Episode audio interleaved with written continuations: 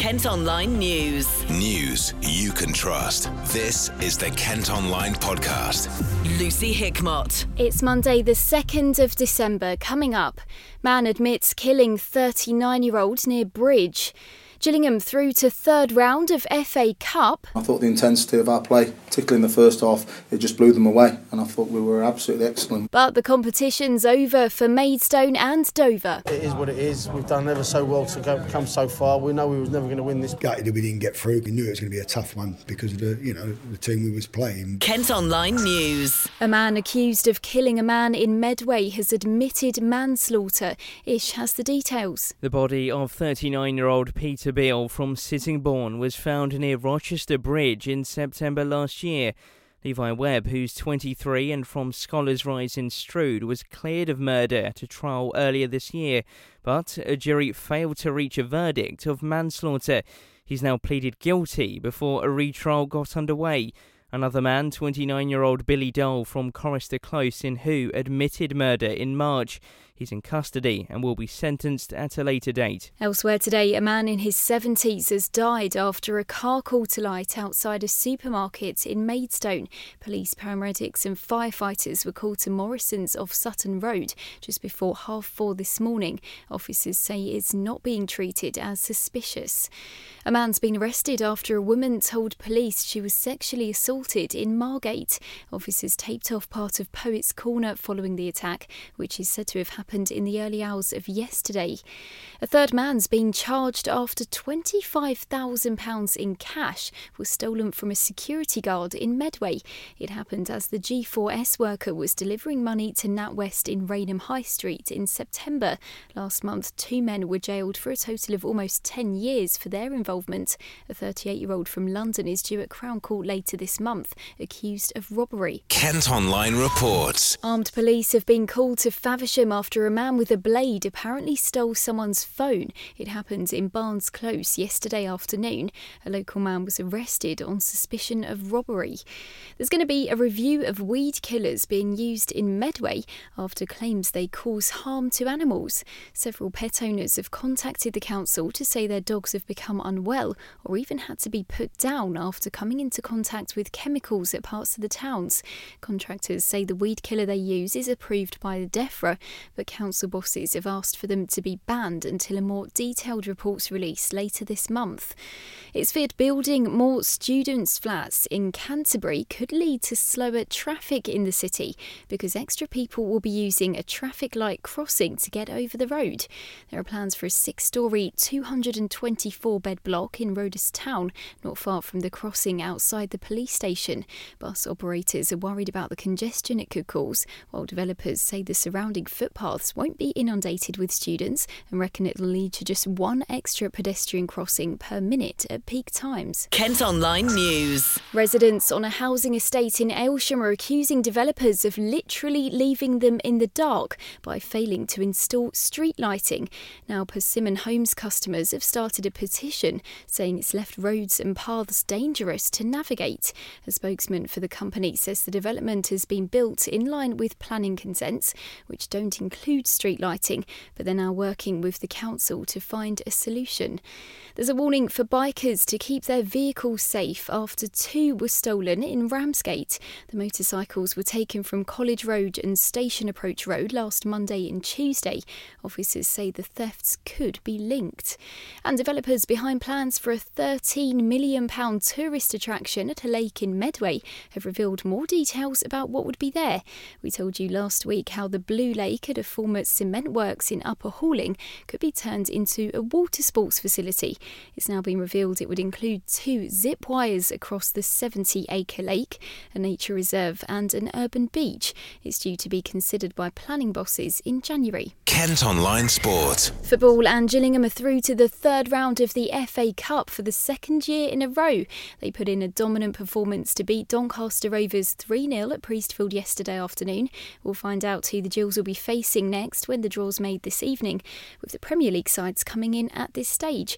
Assistant manager Paul Raynor told us what he thought of their performance. I thought particularly first half dominant. Uh, we said to the boys before we showed them showed them videos of, of, of how good that uh, Doncaster are with the ball, how fluid they are, uh, how adventurous they are. And we just said to the guys, we've got to get about them, we've got to stop them playing, we've got to stop it at source. And I thought the intensity of our play, particularly in the first half, it just blew them away. And I thought we were absolutely excellent. We've been drawn in, into the guys. Our game's got to be about intensity, about putting teams under pressure, and, and we got the rewards for that today. I thought they were magnificent.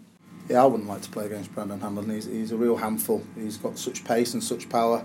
We, we all know he needs a little bit of composure, but he's still a young man. He's still learning. Uh, but with the power and the pace he's got, he's going to get chances. He's going to continue to get chances. And I thought, uh, delighted for him to get the goal today. Delighted. He certainly deserved that. But uh, a real mention for Mikael Mandron as well. He put a real shift in.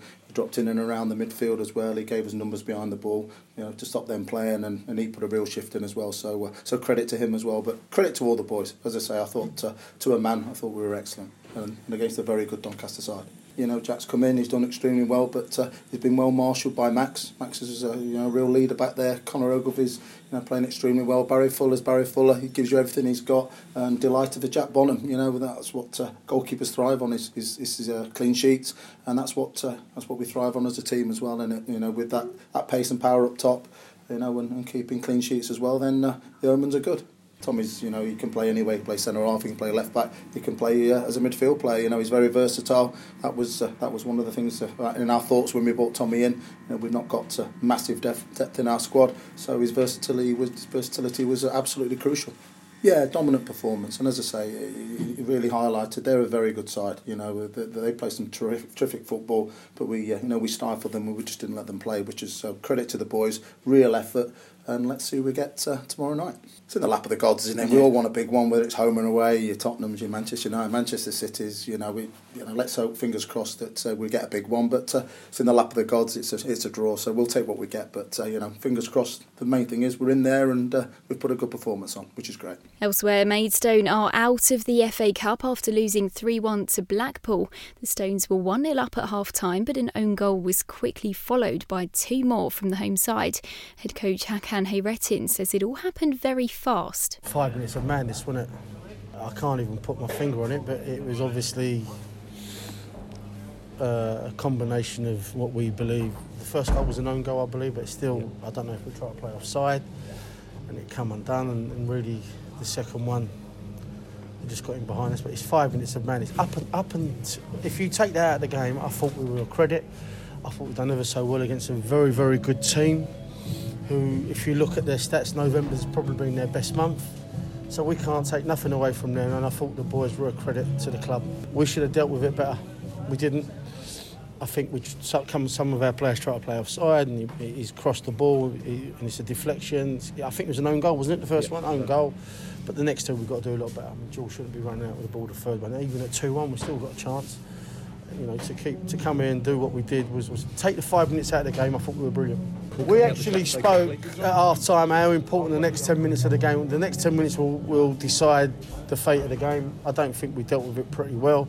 In fact, it was it was not good by even our standards the way we defended and we paid the price. He's got him behind on the left hand side, he's crossed it. Some of our players said he was offside, the others stopped, some of them stopped, some of them carried on.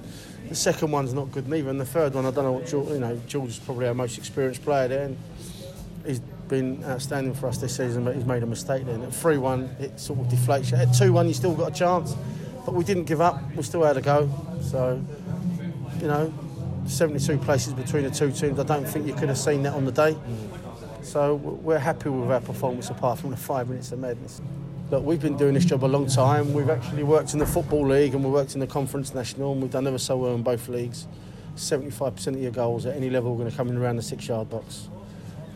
And they scored, I think, two and maybe one just outside the six yard box if we don't mark, we don't do the right things in them areas, then you're going to get punished. He may have been unsighted, I'm not too sure, but he's come across one of our defenders and he scored. But you take the, I mean, I, I keep going on about it, but I, I, actually thought, what's happened? It was like bang, bang, straight yeah. away. At 2 1, we don't make that mistake, we've still got a chance. And, and the crowd, just before the, half-time whistle were turning. So, listen, it is what it is. We've done ever so well to go, come so far. We know we was never going to win this, but to come and ply our trade against a football league club 72 places higher and not disgrace ourselves, I think was a credit to the boys. Dover's FA Cup dreams are also over. They failed to make it through to the third round after being beaten 3 0 by Peterborough United.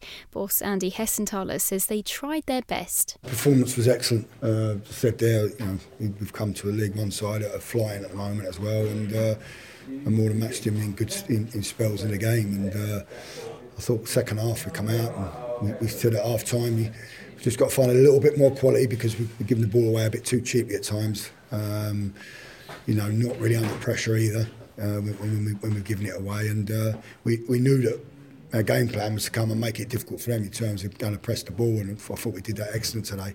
But if we do do that, when we win it back, don't give it back to them. Um, and I thought we did a little bit of that first half, but second half, we'll come out and, and we we got away with a couple of situations in the first half uh, where they've you know missed chances, but and that helped us really at half time because we, we said, look, keep believing, find a bit more quality, we can score, we, will we'll get a goal, and uh, you know I thought we deserved to. Second half, I mean, up until the second half, we were the better side. Like I say, a lot of teams might have folded there, especially going away from home to Peterborough. Could have they could have lost there, you know completely dropped their heads and, it could have been over mm. as a contest within 20 minutes. Because, uh, like everybody says, when you come away from home, or even at home, the first 20 minutes is crucial. Stay in the game, don't do anything silly. Unfortunately, Will, you know, he's held his hands up, he made a mistake, and you know, it was a great effort. Um, as, you, as, you, say, but credit to the boys, we, we, we kept our heads, we kept going, and uh, we kept working. We, we caused them problems. Um, but as I say, second half, you know, we hit the outside of the post. Uh, and then they went up the other end and, and scored, yeah. which is which is a shame. But before that, you know, definite penalty for me. Uh, Ricky definitely got caught. He's got a gash on his shin to show for, show for it as well.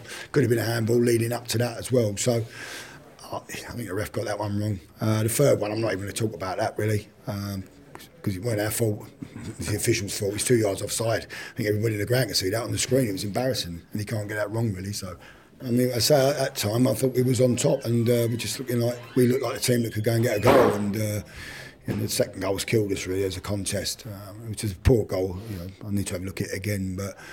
Uh, as you say, we, we're more matched. I've, I've already had a look at the stats. We, they had 15 shots, we had 11. They had six corners, we had six corners, but we we're away from home. Mm. So I expect them to have a bit of that, to be honest. I thought the fans are outstanding today. They they started, you know, obviously the start of the game, they, they, they were singing in right to the end and they clapped us off. And, you know, I'm glad we put a performance on for them. Gutted that we didn't get through because, you know, listen, we knew it was going to be a tough one uh, to, to get through uh, because of the, you know, the team we was playing. But um, yeah, credit to the fans as well. They, come out and uh, done great for the boys today. On to cricket, and England face an uphill battle to win the second test and draw the series against New Zealand.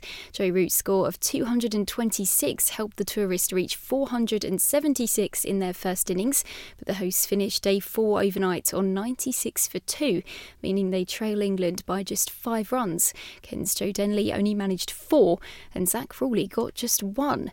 And in ice hockey, it's been a disappointing weekend for Kent's Invicta Dynamos. They lost 7 4 to Haringey Huskies away from home in the Southern Cup on Saturday, and in the South Division 1, they were beaten 5 2 by Oxford City Stars at the ice rink in Gillingham last night. The Moes are currently sixth in the table. That's it for now, but for more news throughout the day, you can head to kentonline.co.uk. News you can trust. This is the Kent Online Podcast.